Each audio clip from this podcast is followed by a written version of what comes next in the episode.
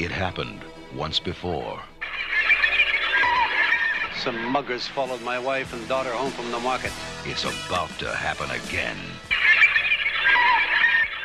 The police there got a very good description of the muggers, too. But it didn't do any good. We do what we can. And so does he. Is this your daughter, Mr. Kersey? Mr. Kersey. Is that Carol? When murder and rape are the crimes, Bronson is the only punishment. Charles Bronson, Death Wish 2. There's something else you should know, sir. Paul Kersey now lives in Los Angeles. Oh, my God. Now you tell me there's a vigilante out there. You believe in Jesus? Yes, I do. Well, you're going to meet him. He killed nine people in New York City four years ago. The people he killed were muggers. He became a hero. What did he look like? He was, uh, he was a very good citizen, that's what he was. That guy saved our lives, damn it. Where the hell were you guys? Giving out parking tickets? When violence rules the city. When the police can't stop it. One man will. His way. Watch out!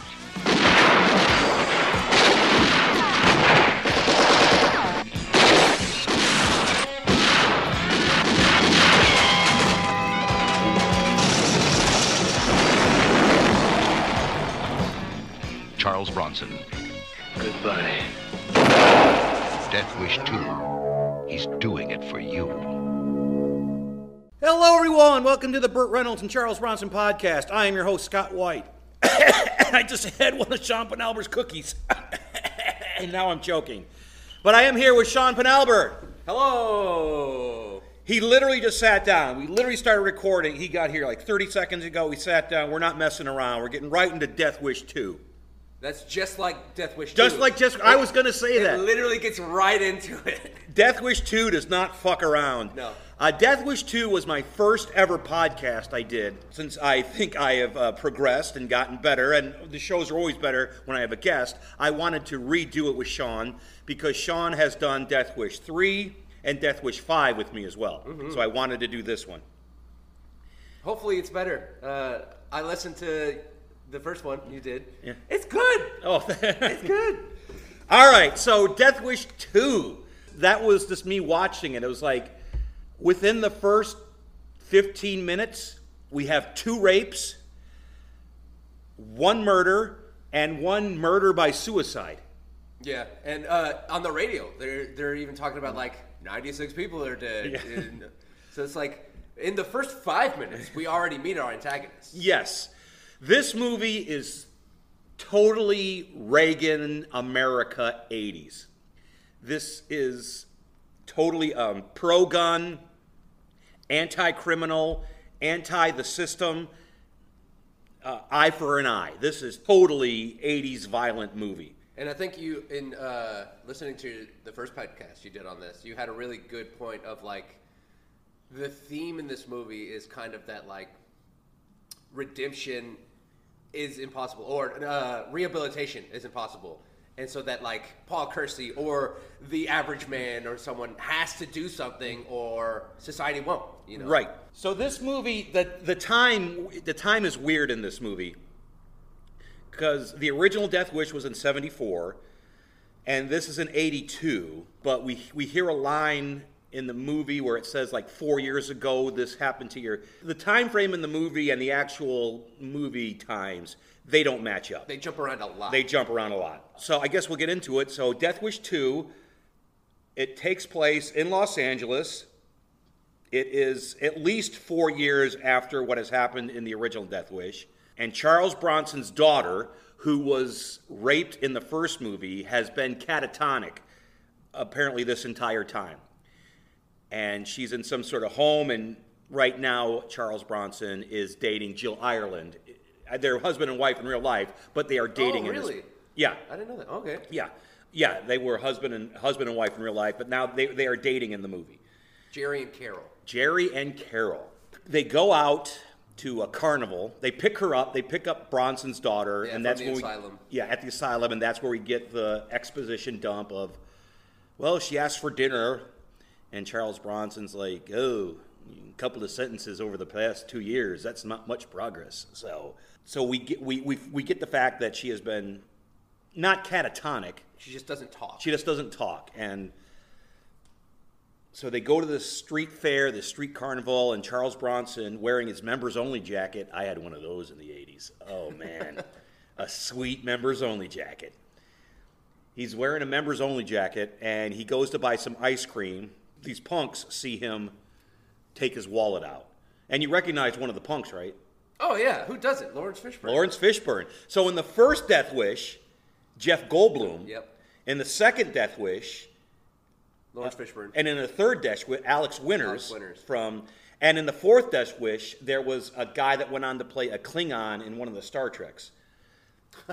Less progressive in uh, Yes, fame. yes. The fame, the fame slowly goes down in the in the Death Wish movies if you're a punk. Um, one of the lines, like when they're going to the carnival, uh, the first thing he says to like Carol is, uh, "They're flying these like kites at the carnival or whatever that look like these giant condoms in the sky," and he's like, "I remember you used to like kites uh, when you were a kid. Do you still like kites?" And it's like, I don't talk to Dad, but she, you know, she smiles, she nods, and it's just like. What a question to ask. The it's the the script in this movie. Uh, some of the lines are just uh, classic like that. It's a bad script. I mean, the, the dialogue is bad. A lot, di- yeah. There's there's a lot of bad dialogue in, in this script. And so the the punks they bump into Bronson and they steal his wallet, and he keeps his wallet in his jacket Jacket pocket, yeah. Yeah. Who does that? Uh, someone who wants their wallet to be Exactly. Somebody who wants their that wallet's not getting stolen if it's in your back pocket, or it's going to be tougher. But yeah, it's like of course it's going to get stolen. It's going to fall out Yeah. if you keep it in there. And so then he goes up to buy the ice cream, and he's like, "Oh, my wallet's gone." He, and he knows what happened, but he goes back, and Well, he like, chases.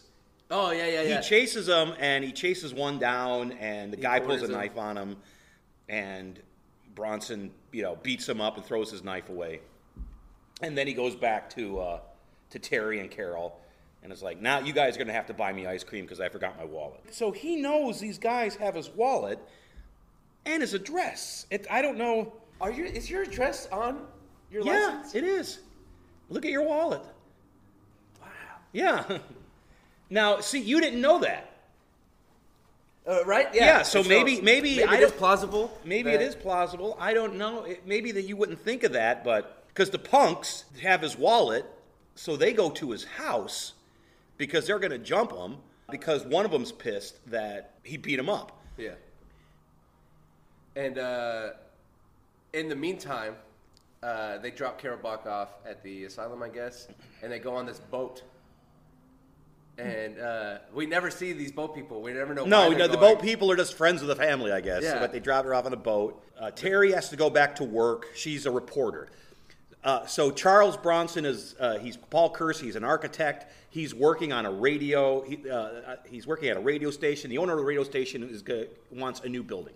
So Kersey is designing that, and his girlfriend works at the radio station. So that's all background. And then the punks show up at Kersey's house. They formulate a plan. I'll go in the front. You go in the back. Yeah, all that.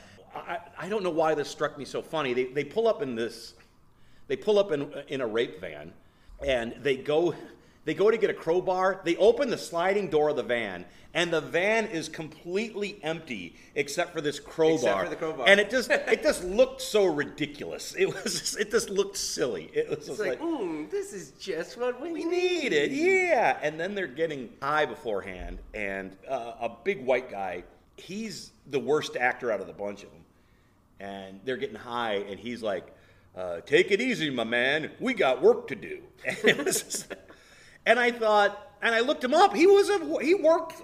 He worked for years, I, so he must have gotten better. But I, I thought this might have been, you know, one of a couple of roles, and then he, he got out of acting because he couldn't act. But no, he was around for years after. Maybe he's that good that you believed he's stupid. Maybe, maybe. But the housekeeper is home. They break in, and we get one of the most graphic rape scenes I've seen in quite some time in a movie. I mean, really, out of I've seen thousands of movies. Very few of them actually have rape scenes. Yes. And this is this one has three. Yeah. which is uh, quite a thing. And I even read a quote online that, uh, uh, and I think we talked about this in one of the past Death Wishes. The director just liked that stuff. Yeah. And like one of the quotes I read was, "This is for my kicks. This is to get my kicks off." like that. And I may be misquoting that, but it was basically that line. It's just like, what the hell, dude? Because he didn't direct four or five, and there's no rape scenes in four or five. Nope. This is brutal. I mean, it is brutal. Now, I did read a quote from the actress, the housekeeper who had to do the rape scene. And she said whenever they yelled cut, the actors would cover her up. So I, I you know, they were they were actors doing a job, but they felt bad for her having to go through this. So whenever they yelled cut, they would take a blanket or something and cover up. I'd also read- the actors would. That uh, the rape scene took six days. Six to film, days to film. and she interviewed rape victims for it. Yeah. Uh, but going back to the license, these are uh, completely unnecessary things, but I wrote them down. Uh, Paul's address is 1203 South Crescent Heights, which is a reference to the number 1203. Uh, uh, but his license, what I found interesting, it says he's 5'10 and 155 pounds and only 45 years old. and I think he's 60 something in this movie. He's movie? 61 in this movie. Yeah, so no, he does not look 45. No, he does not look 45. Now, he looks good for 61. Yes. But he doesn't look 45. No. No. Uh, so yeah, then they do this unnecessary rape to justify the rest of the movie. They, they're sticking around. They're waiting for Kersey to come home. So he comes home with his daughter, and they jump him. And so they knock him out, and then they, they kidnap his daughter. Why not kill him? Yeah, because they uh when the maid is going for the The phone. uh, they kill her. Yeah. And so then th- I would like if you were a mugger or whatever, and you're killing one person, it's like oh let's just waste everyone He's else. unconscious. He's, he's Yeah. unconscious on the floor. But no, they just leave him there, and then they kidnap. Well, the their girl. I guess their reasoning was like, oh, we made a ruckus. Somebody might call the cops. But so they grab her and they leave and they leave him and then yeah, it's just I mean this is very this should have been a three-person homicide. They should have found three bodies in that apartment. Maybe maybe they left him there Mm. as a like, uh, oh, the cops show up, they see this unconscious old man and a dead person, and then they blame it on that. Yeah, I don't know. I don't know. Uh, yeah, but if that was real life, there should they should have found three bodies in there. They should have killed all three. But they take the daughter and they take her to this abandoned garage or, Or some warehouse. warehouse. Or yeah. Because then the guy says, he's like, what are we going to do with her? Well, we can't let her go because she can identify us. And then one guy says, well, that other guy saw me twice. Yeah. So, yeah, so I don't know. I don't get it. They rape the daughter. They do it in front of a Pabst Blue Ribbon. There's this giant Pabst Blue It's Ribbon. huge. It's huge. It takes up. I mean, it's clear. And I don't like any. Like they say, any advertising is good advertising. I don't know if you want a graphic rape scene in front of your product. Yeah. like imagine if that like said Starbucks or something. Yeah. I don't think they'd be too happy about it. No, and I, they obviously, I don't. They couldn't. Maybe Pabst Blue Ribbon was like, you know, if we slip you in a couple extra bucks, can you put our, can I put our logo in the movie? And I'm like, yeah, sure. And while this is happening, Jill Ireland, Bronson's girlfriend, shows up, and he wakes up, and, you know, and then we they find they find the the housekeeper, and th- there's full frontal uh, full frontal nudity in this. And uh, I mean, the, the housekeeper is naked. I mean, everything is exposed. And they find her, so they call the police, and then we cut back to the garage. And the daughter tries to escape, jumps out a window, and impales herself on a fence. On the fence. Yeah, And that's how I feel about this movie. On the fence. on the fence. Which is very sad for Carol's ending. I mean, like, it is. It's like you. Oh, you didn't want that for that character. no, I was hoping for like some redemption arc or something like that. You know, like maybe she joins in as mm. player two in the vigilante spree or something. Yeah. But no, like they take her out to just, I guess, add to Paul's vigilanteism. You- Not, no, but here's the thing. It's like Bronson never shows hardly any emotion in this movie. in anything. and anything. Now, and like I said, this is in, we are only, we are 15, 20 Yeah. minutes into the movie. And all this is 15, 20 minutes in. And this is like, holy crap. Uh, before that, before we cut to Carol at the uh, warehouse, Geri is at an interview with like the senator or something like that. Yes. And the only question he asks is, uh, "Why do we punish killing with a death penalty?" And then she's like, "Well, thank you for your time." She doesn't even answer. No follow-up, No huh? follow up. But it sets up that whole what you were saying, like this juxtapositional archetype of like the re like who's who's going to do these things? Who, do we are we just going to kill these muggers? Are these bad people? Is nothing going to be done? What do we do? And really, that's still a uh, big question today. Yeah. So the police are questioning Kersey. No, they bring him in to uh, see Carol. Oh yeah, they yeah, and, and they bring him in to see Carol, and Jill Ireland shows a lot more emotion than Charles Bronson does in this. especially to the housemaid. Like, uh, she. Oh yeah, and the house, yeah, she freaks out, and they find it's yeah, and I, I, I think you know they're trying to, you know, Bronson is stoic, and all that, but good God, it's like, it's your only daughter for crying out loud. Yeah. Maybe he's used to it. I guess. I mean, like he, he has he's seen a lot of death in Death Wish One. His wife had died. Then there's the funeral, and then Bronson he takes some time off and he goes to his boss's cabin. And this is one of those scenes like we see in all the Bronson movies where it shows us that Bronson's in good shape because he's He's chopping he's wood. chopping wood. And every wood, it's like, oh man, he's getting ready to go on the revenge. See, he should have used an axe. Like that's that totally sets that up. You know what I mean? Or at least have a scene with an axe. Yeah. Yeah. And so he comes back, and the cops are there, and they're like, "Hey, help us like point these people out." Uh, but he's like, "No, Nah. Like, uh, I, he's already made his decision Yeah. that he's gonna be uh, Paul Kersey, the vigilante again, and so he's like, "I'm just gonna finger them out with my gun." in all the Death Wish movies, Charles Bronson is terrible at, at throwing at throwing people off. It's like when the, it's like everybody the way he acts, they know that you're doing. It's like he's horrible at throwing people off the scent that he's the vigilante. Yeah. he's terrible at it, Yeah. which is hilarious. And so, Um, of course, the cops catch on.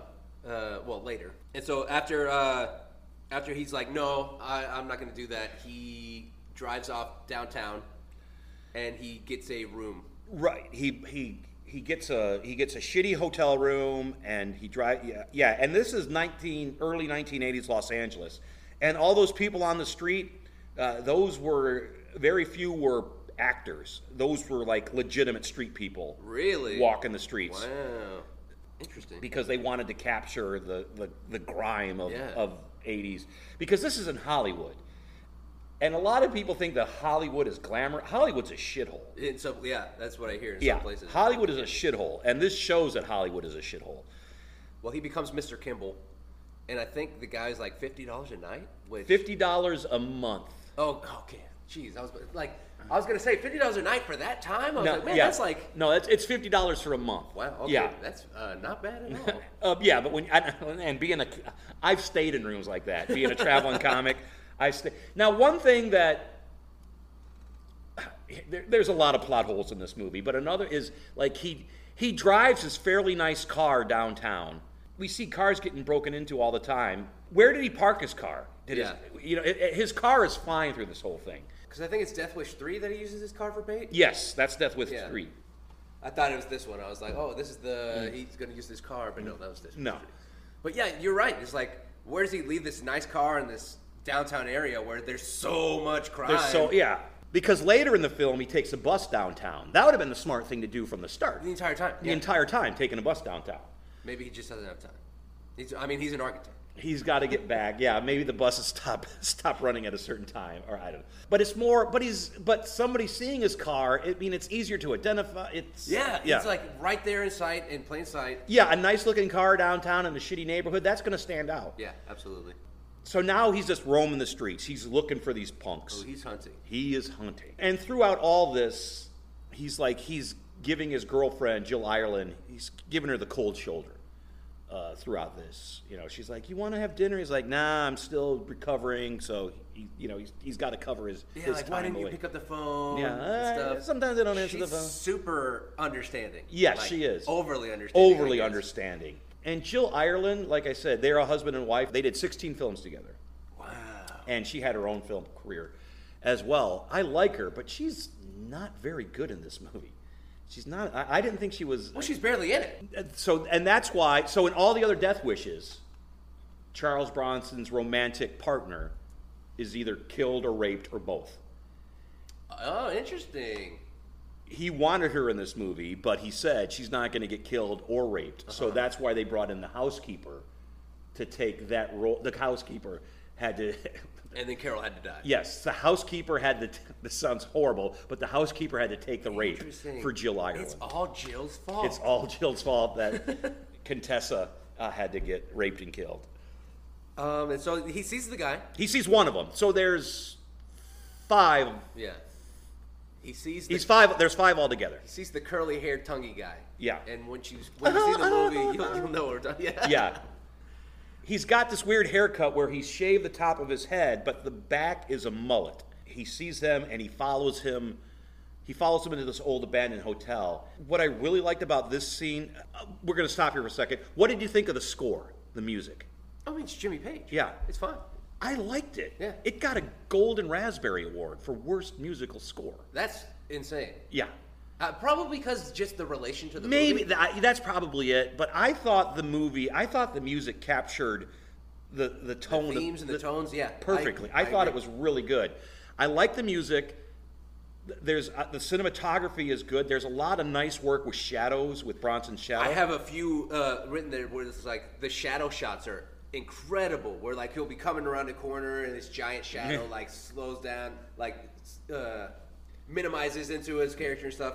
Really fun with those shots. But they're in this hotel and there's rats everywhere, and you can hear, you just hear the rats. Yeah, the and entire it- time. The entire time. It's excellent foley work. Now, I did have a question on that. Okay. Are live like when I say live rats, I mean like rats out in the wild. Are they that confident? Like they didn't move out of the way. They're in the shots the entire time. I don't like- know. Every this, every comedian from New York has a rat joke, and apparently rats are like that. They have to be. They have to be, unless they were trained. Not, uh, but how do you train a rat? I don't know. But yeah, but you're right. These these rats are not moving. They're not scurrying. While uh, well, Charles Bronson knocks over a diet Pepsi can. So these they obviously had some uh, product placement. and I, I guess so. I, I don't think because later there's you see Triscuits. He's kicking over. It's usually it would usually be a generic can that he would kick over, Mhm.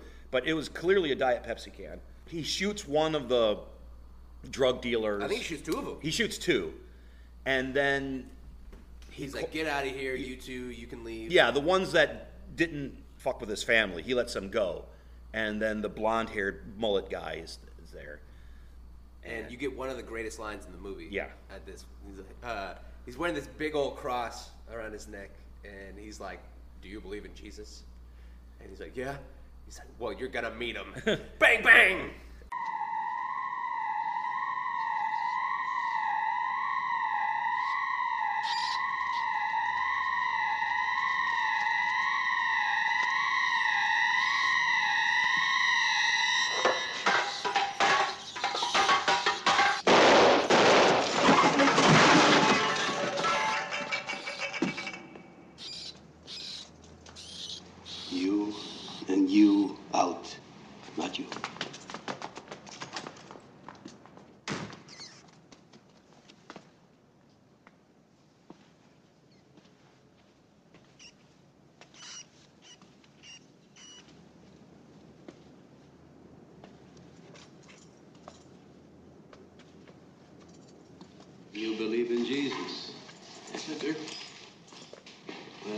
Well, you're going to meet him.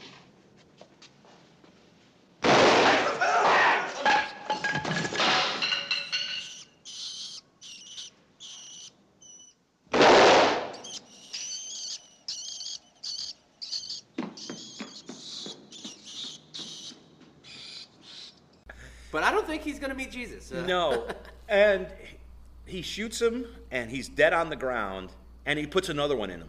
A double tap in the stomach. It's usually a double tap. He double tapped the stomach. So I think it's pretty smart. He works for a radio station, and his girlfriend works for a radio station.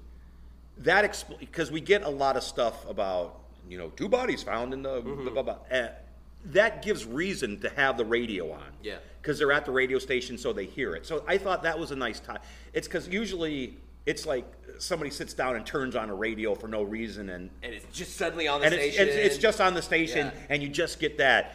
There's a reason to have these radios on because he's listening to her show, or they're actually at the radio station. So uh, that was that was a nice way to get exposition out, and not have it be too heavy-handed. It related to the story. Yeah.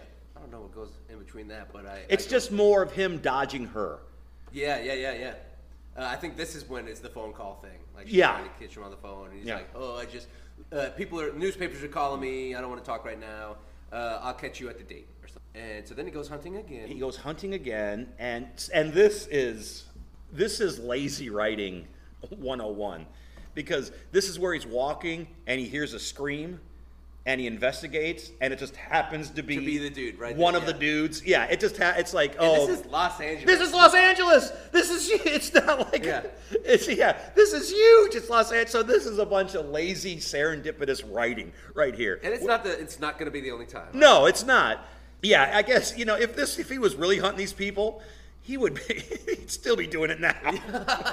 yeah. So he hears a scream in a parking garage. He runs down, and uh, there's this couple, this standard white geeky couple. They're beating him up, and they're taking his wife into their Van van to to rape.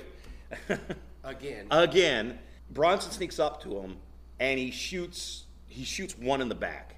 And I and I like that. It's like he's not i- i- you know, he's not you know, he's not trying to give him a chance or anything. he's like here to take out the villains. He's here to take out the villains. It's not like Stop what you're doing. stop you know, drop it, turn Yeah. around. He shoots him in the back. And then the other guy, and then he shoots the other guy before he can turn around. So he takes two people out before they can do anything. And then the uh, one of the initial five mugger dudes uh, takes the girl out of the van and he's holding her hostage. And uh, Paul, I guess, I think he tries to shoot her, uh, not her, but the dude, and he throws her aside. He saves the two people, and that guy runs off. He shoots him in the, he shoots him in the butt. Yes. and so he leaves a blood trail. Yeah. So this is, I- I thought this would be the guy. I thought this would be the last guy because he's the guy that set everything in motion. This is the guy that Bronson beat up right at the beginning of the film, and he's the one who's like, "I want Bron, I want this guy." So I thought he would be the last one because he's ba- I, he's the one who basically initiated this whole thing. See, that would have been really good writing. Yeah. Uh, but he's not. And Bronson follows him across the. He follows the blood trail across the street Into a warehouse. a warehouse, Another abandoned warehouse. Another with cardboard box, cardboard boxes. A staple of B movies are cardboard boxes. They're going to be everywhere. or scaffolding. Scaffolding and cardboard boxes. Yeah, and and a forklift. I think a forklift is in like like four of the five Death Wish Death movies. Wishes? Yeah, It's definitely uh, you talked about this one in the first podcast Mm. you've done on this, where the enemy uses a forklift against Bronson, and then in five, Bronson uses a forklift against the enemy. Yeah. So it comes full circle with forklift, yeah. He drives it out, and Bronson dodges, and he shoots him. and he has uh, his signature catchphrase for this guy Mm-hmm. was just "goodbye," and then he shoots. Bronson's not known for his one-liners. no, he is. Oh, he is. but not in the right way. This is the time where they we go back to New York. And we see Mr. Mushnick. Los Angeles. No, no, I'm sorry. We go to the we go to uh, the uh, mayor of Los Angeles, and it's like, oh, we got a goddamn vigilante, yeah. And they go, oh, New York had a vigilante a couple years back, and he went away. Let's contact them. They contact New York, and Vincent Gardenia, Gardenia, I think so, something like that. who was in the original Death Wish. He's the only actor to return from the original. Frank. Frank, he handled the case, and they're all like, okay, well, Kersey's in Los Angeles now. If he's the vigilante and they catch him, it'll trace it back to us. Yeah. So he's he tells, you know, uh, Frank. They tell the mayor and the chief of police or whoever go, go to L.A. and take care of him Mm-hmm. one way or another. And, and Frank goes, I could talk to him. And the mayor goes, like, kill him. yeah, right. The freaking mayor. Yeah. Ah, gosh. But once again, we get a in- that scene. We once again get a, a buttload of exposition. We let him go. Well, of course we let him go. Yeah, muggings were down 50 percent. Fifty percent. Muggings were down. One guy in New York City. Fifty percent. Muggings were down fifty percent. Criminals were. If we prosecuted them, we have a martyr on our hands. Got it. Got it. So it's just like they, they pretty much dump all that. Why why they let him go. Um, So vigilanteism works, y'all. yeah, fifty percent. Fifty percent. Uh, and so then he goes to uh, I don't know how long like this goes because like I mean Frank had to have come from New York all the way down to Los Angeles. He shows up in Geri's apartment, and he's like, "Your husband is a vigilante," and Well, you're, they're they're not married yet, but you're. oh yeah, your uh, your partner, your boyfriend. your boyfriend. Yeah. Well, well, here's the thing. He's like, I kept a close tab. I kept a close tab on Kersey because that's how he knows he's in L.A. And so he flies into L.A. and he meets a newspaper buddy, and he's like, Oh, uh, Kersey's. You know, he goes, Kersey's house uh, housekeeper and daughter. It's like, and he's shocked. It's like, well, you weren't keeping it too close of a tab on him. If that shocks you, No, you know? he only checked in like once every few months. once every couple Yeah. years. Or yes, but now he's at Jill Ireland's apartment, and he tell it's like And he just like broke in. Like, Yeah. And she's like, What are you doing in my apartment? And he's like, Oh, that's the best thing about being a cop. You have your, uh, whatever. he that's a crime. Yeah. he broke breaking and entering is a crime, even if you are a cop. And then also, this is someone who, uh, he broke into someone's house who's also dealing with another person who just had someone break into their house and kill and rape like, Yeah, people. you know what? I never thought of that, but that's a great shot. Somebody, some, yeah, a stranger. What? Yeah, Just waiting in your house, you freak out. that I, I never thought of that, but that is a great point. And yeah, That also falls into like later, uh, and this might have already happened. She shows up at Paul's place and wakes him up, and he freaks out. He like wakes up and says, Yeah. "Whoa!" And he's like, "You would freak out too if like people are busting into your house, killing Yeah. and raping all your friends and family." uh, and so then he changes the locks.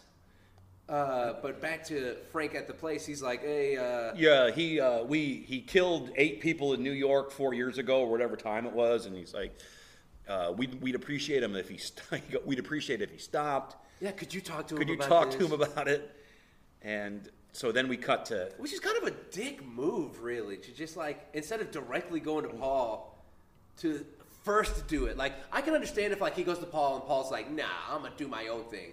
Then he finds someone close to him and is He- like, yeah. "Hey, help me out." it'd be a shame if something happened to so and so. You know, yeah. Yeah, but instead he goes directly to. And how did he know that Paul was? I guess the tabs he's keeping. You know, I, yeah, I mean, how again, just more uh, plot. more yeah more convenience. Yeah. more plot convenience.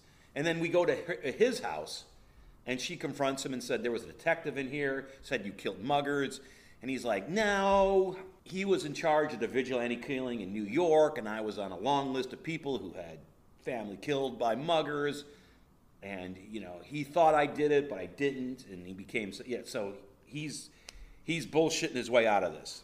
And she believes him if the cop didn't do it in such a, sh- a weird way like broke into her apartment Maybe she would have believed. maybe she would have Yeah. believed him if he came you know if he went to her you know at Just work waited outside of her door. yes uh, presented his badge yeah the, the way he did it th- just put her off that now she's uh, yeah i would believe i believe so you know if a cop broke into my place and said the person i was dating killed people and then i talked to them and they said they didn't i'd believe them if a cop did it in such a Yeah, weird ass way. I think they were the crazy cop I who's would- out to get my partner. or something like exactly that. and that's like- what now now that's what she thinks Yeah. yeah Uh, and so he is now in Los Angeles, and he calls one of his partners, and he's like, "Hey, park my car outside of Kersey's house at night."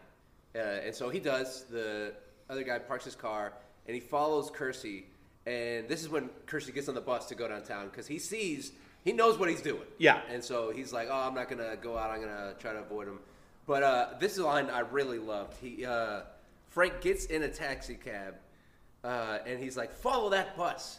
And the guy's like, "It's not moving," and he's like, "Well, when it moves, follow it. It's just like, did that even need to be said? You know, like I, I guess it's because they already right before that had the uh, "I'm a cop, stop your car. Yeah. follow that bus," and so they needed a new follow that. There's a lot of like, there's a lot of cliches in this movie which they existed, but I never saw them before. Like the ah, you know, you know, waving a car down. I'm a cop. I'm a cop.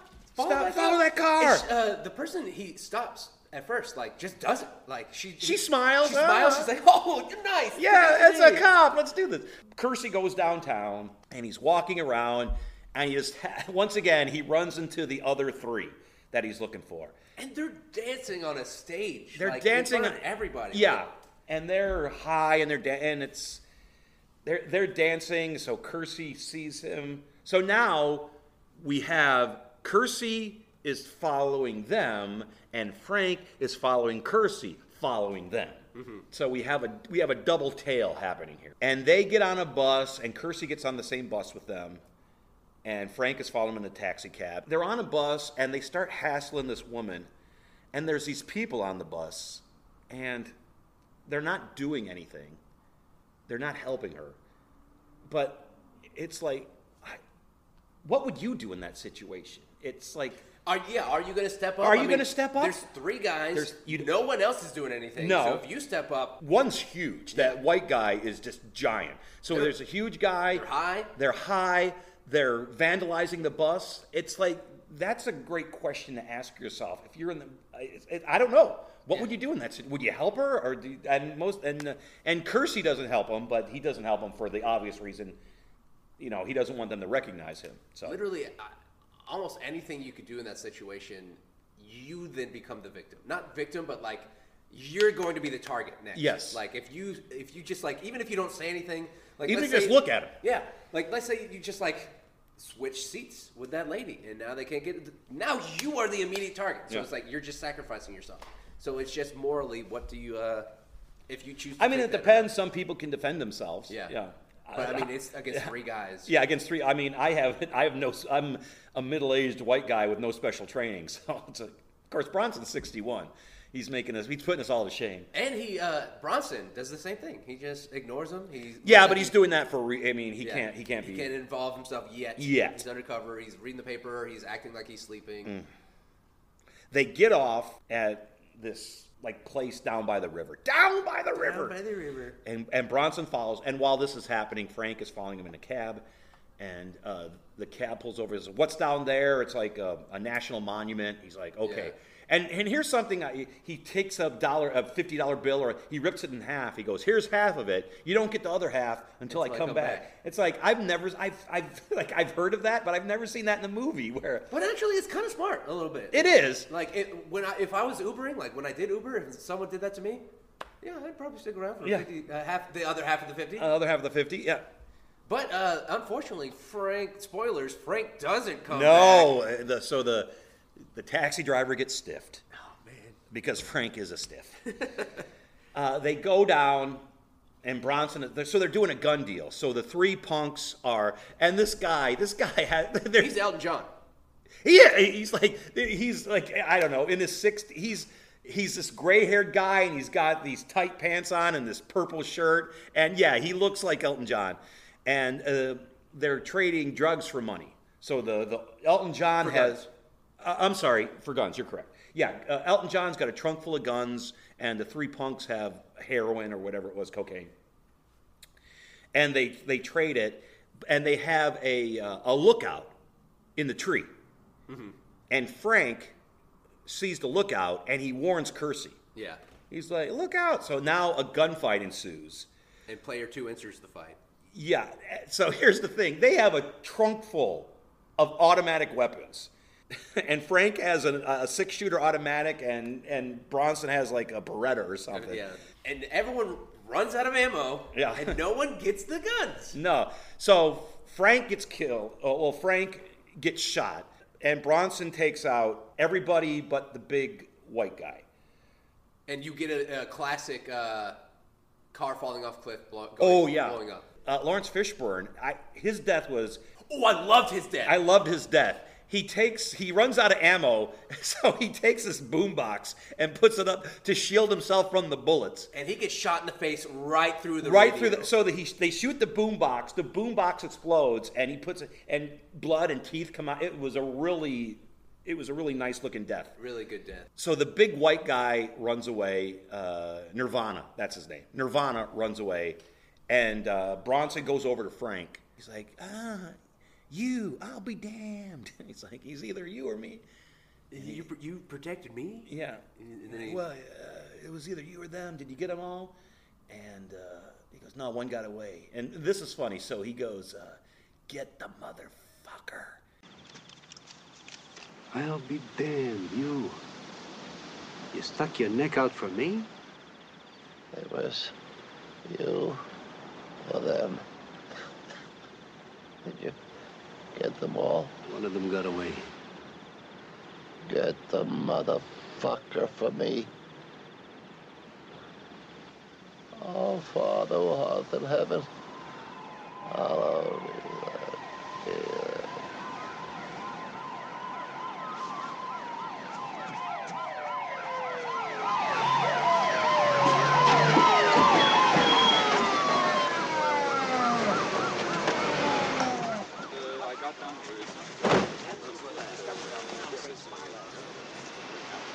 He's dead. Poor bastard. I knew he was holding out on me. Lieutenant, over here. And then he starts saying the Lord Uh, yeah, and then he starts saying, uh, "You know, our Father who art in heaven." So that was like, And then he, tr- he's like, uh, I know it, it shouldn't be funny, but it's our Father who art in how they'll be like, blah, blah, blah. Uh, but and to me, that's just like, yeah, his last words before the prayer, motherfucker. Get that motherfucker. And uh, that's it. That's it for Frank. They don't even follow up on like. No, you you don't you don't follow up what happens back in New York. All we hear is a later on they say, "Oh, a cop, a cop died." Yes. In the fight. Uh, and it's like, what was he doing there? You know, like, uh, is no one going to investigate? Yeah, it's like nothing's going to go back. Uh, So the the cops are at the shootout, and one of the one of the punks is still alive. He got shot in the stomach, and uh, so the cop in charge is like pushing his gun on the wound. It's like, tell me his name. Tell me his name. It's ah, it's Nirvana. It's Nirvana. It's Charles. Charles Wilson. Wilson. And the guy ends up dying. That scene right there, that would not fly today. Uh, No. A cop abusing, even though even though Oh, he's maybe. a killer. No, maybe behind the scenes. Yeah. So uh, Paul is now looking for Charles Wilson. Yeah, there's one left, and it's the giant white guy. And he go he he gets a police scanner. Uh, which conveniently, he's at the radio station, Convenient writing. and they're just like, "Oh, we happen to have an extra." We were gonna throw this away, but this is you Here, can you can have it, which isn't suspicious at, at all. Yes. How do I get a police scanner? Yeah, you mean you you're 61 and now all of a sudden you're interested And in he's a an police- architect. Yeah. Like, yeah, no, here, take ours. And so he listens. He's driving around, listening to this radio, and he gets it. He gets the. Uh, So, oh, but one, one thing that he does all it's like whenever he's in a shitty apartment, he he always uses a handkerchief not to leave fingerprints. He turns on the lap with a handkerchief. He opens his cabinets with a handkerchief. But what happens is he has his gun taped under the bureau, and he takes the gun out and he like wads up the masking tape. Masking tape is a huge fingerprint. Yeah, it's like Yeah.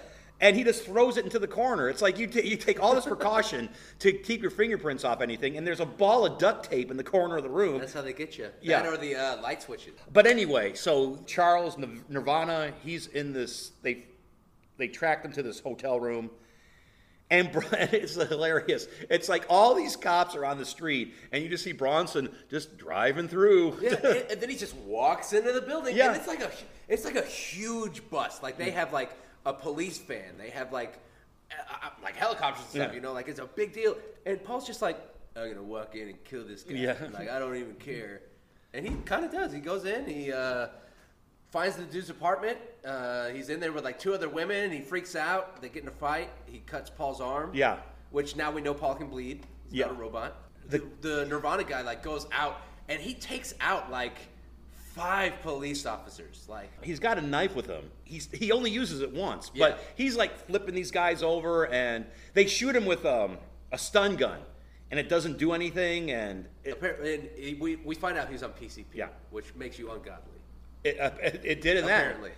They finally wrestle him down, and like you said, now Bronson is cut on his arm. He goes he goes back home and he, he you know he tends the wound, and uh, his girlfriend Jill Ireland comes over. Bleeding on the he's floor. bleeding on the floor. He's, He's like trying to hide it. Easter, and he's like, "Let's go to dinner." And so he gets her out of the house again. Which is like, she, she just gets there. She opens the door, she comes in, and he's like, let's go to dinner. Why don't you go get cleaned up? And instead of getting cleaned up at his house, she, he makes her leave. Yeah.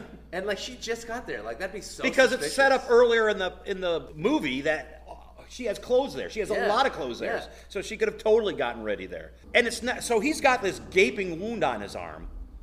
They apparently have spent the night together. You're not. Oh, because they finally go on a date. yeah, they go to dinner, but you're not going to comment on that. Yeah. You're not. gonna You know, you just slept with a guy who has a gaping hole, a Yeah. fresh wound. You're not going to say anything about that. All Like, right. what, uh, what happened at architecture Yeah. today? Um, though I love the line. Uh, it's I don't know why this stuck with me. Uh, when they're at dinner uh, and they get the Dom Perignon, and she leans over to like give him a kiss, and he it like knocks his you know cup, and he's like, "Careful, this is three dollars a drop. That's a nine dollar kiss." That's as close as Bronson gets to flirting. That was pretty funny. Yeah. So Bronson has proposed to her. So what Yes. they're going to do is they're going to fly off and get married. However, before that, he's got to take care of the last guy. And once again, this is total 80s bullshit.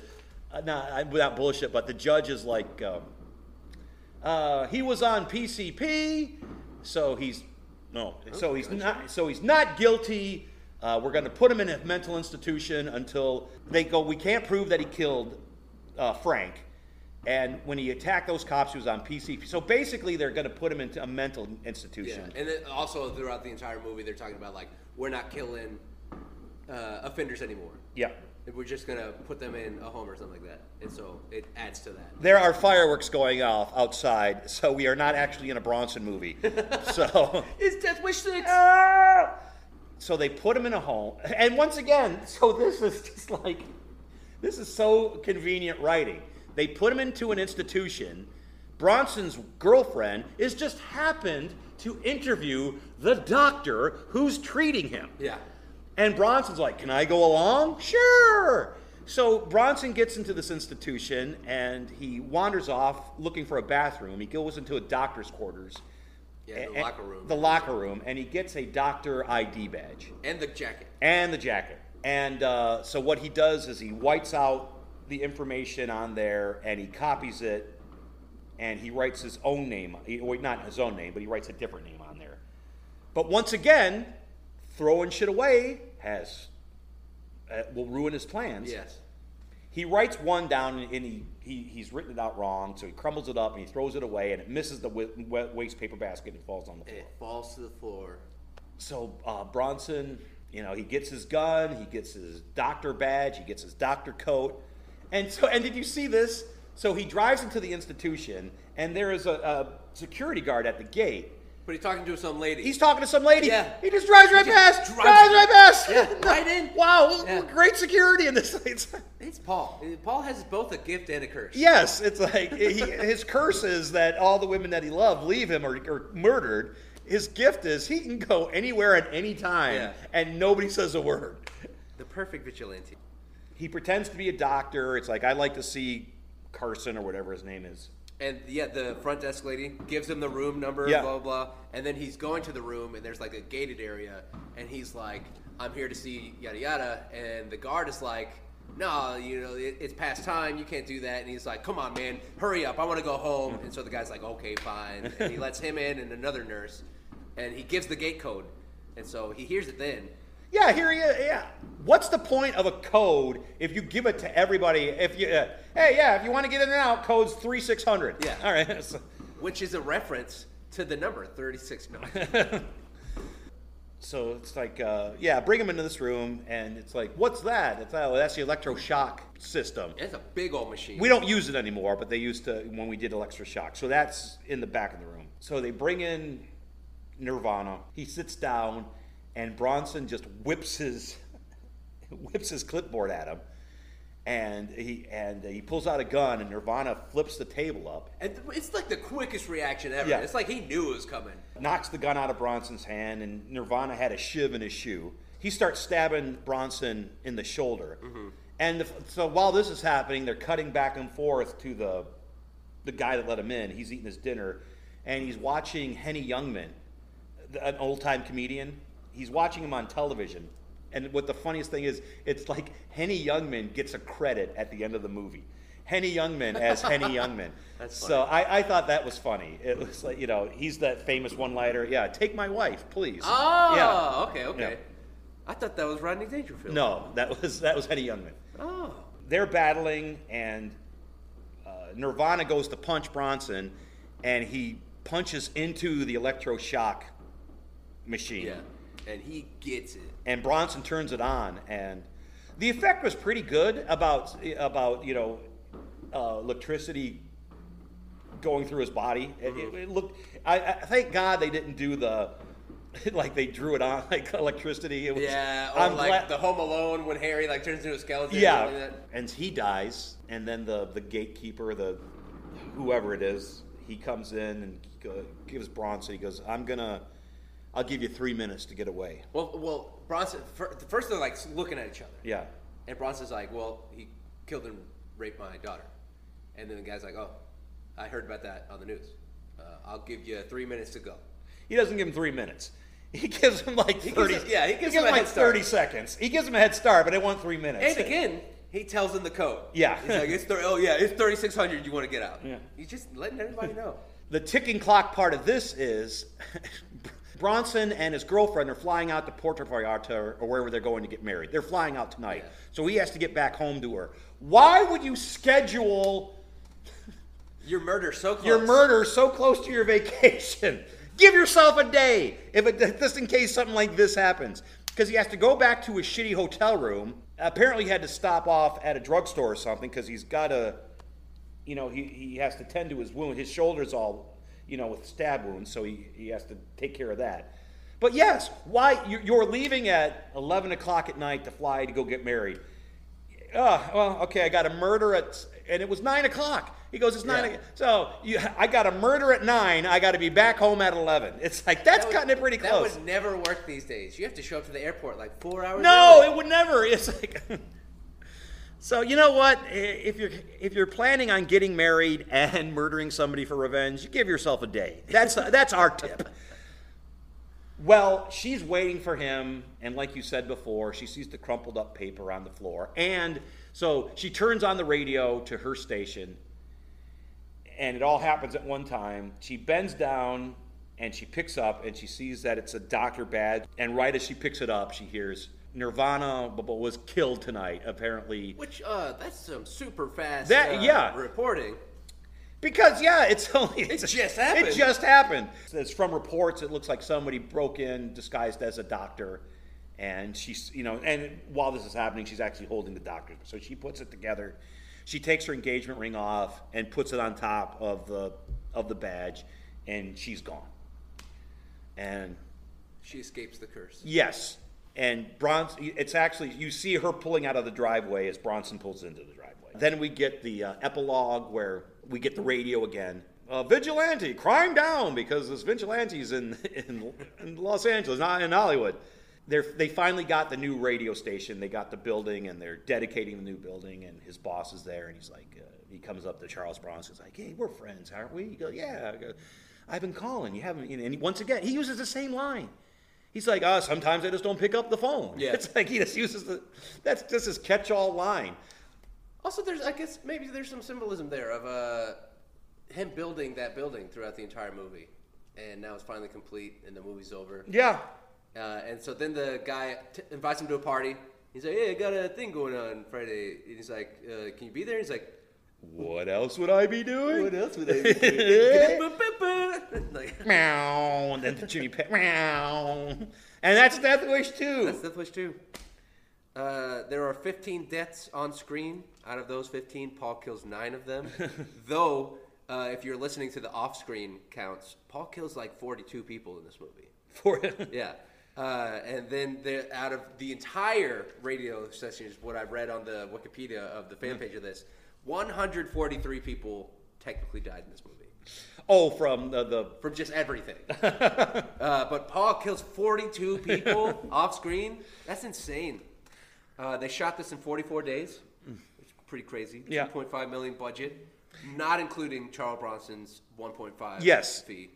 So Bronson's salary was almost was half of the budget. I mean, half of the budget of the movie. So I guess it would be like, so it would be like uh, four million dollars, Yeah, four to five. and uh, and one point five of that went to Bronson. which is insane. And then Jill Ireland gets a paycheck on top. That's that's how they're making their income. Bronson's getting a paycheck, and they're getting a she's getting a paycheck, and they both go into the same bank account. Um, Roger Ebert gave this movie a zero out of four, uh, which I think was one of his first zeros. Because when he's writing about it, he's like, I usually give at least half a star, but this was terrible. and like the way he describes it, it's just like, geez, he hated this movie. Yeah. What's that book? he- I hated, hated, hated, hated this movie. That's- Did he write that? He wrote a book, and that was the title. I hated, hated, hated, hated this movie. Hilarious. Uh, and then last note I have is uh, the music was supposed to be by Isaac Hayes, but Jimmy Page was uh, the director's neighbor. Michael Winner's uh, neighbor. Yeah, I like the music, and like I said, I like the cinematography. I like this movie. It's not as good as it's not as entertaining as Death Wish three, Not, not even close. and it's sort of a bridge. De- the original Death Wish was. I don't want to say a real movie, but it was a real movie. It was a real serious movie with, you know, with, with serious issues, and it's a bridge to Death Wish three, which is just all out onslaught. This is just a follow up. This Yeah. was just like them being like, "Oh man, we can bank off of." This made a killing in VHS. It was uh, whatever the budget was. It made a pretty good. It made a profit here in the states, and it made even and and Bronson's big in in foreign markets, so it made a lot of money. And then, in Germany, it was like when it came out on VHS, it was like the biggest. It's like this and Chariots of Fire came out at the same time, and this got and people renting this much more than Chariots of Fire. Um, and I'd also read the writer who wrote the original Death Wish book hated the first film, so he wrote a sequel, Death Kingdom or something like Something that. like that. Uh, and I believe, and they made that into a movie with Kevin Bacon, I believe. interesting. Okay, Yes, so it's I not believe. Death Wish. Because yeah, the Death Wish two is not based off of the sequel book at all. No, no, no. Yeah, I believe they made a movie uh, based on that. Death Wish 2 is an enjoyable movie. I, I like it. Like I said, it's nowhere near as entertaining as Death Wish 3, and it's not as serious as, as the original Death Wish. But It's not terrible. It's not great. It's not bad. no, it's not. That's it. Not terrible, not great. Like I said, it's like Carol on the fence. On the fence. Bad jokes. Bad jokes. Da da da da da da. Uh, uh, all right, Sean. Once again, plug you. You, you. Uh, as always, find uh, Scott and I over here at ComedySportz Houston uh, at least once a month. Uh, you can catch my stuff online at drawbook.net. Um, you can catch my music at Hoot uh, Thunk uh, on any of your favorite streaming platforms, or if not all of the streaming platforms. Uh, you can follow me at the Artist Ceilings. You can listen to one of my podcasts. Uh, you can check all of these things at allmylinks.com slash Sean Penalber. It's all in one spot. All right, that's it. I want to thank Sean for doing this. We'll see everybody here next time on the Burt Reynolds and Charles Bronson podcast. To support this podcast, please go to www.patreon.com slash Scott White and give what you're able. If you're listening on iTunes, please give a review. This should help people find the podcast when they're searching. Uh, no matter what services you use to listen, please leave feedback. We always want to improve. Thank you for listening to the Burt Reynolds and Charles Bronson podcast. Hey, Paul, We've been pals for a long time. Yep. I know Geri's going must have hit you. Have you been drinking? Hey, you know better than that. Where the hell have you been at night? I've called you dozens of times. Oh, well, I don't often answer the phone. It rings. Sometimes I answer, sometimes I don't, but I'm fine. Betty's giving a new building party next Thursday. We'd like you to join us. I'll be there. Are you sure you're free? What else would I be doing?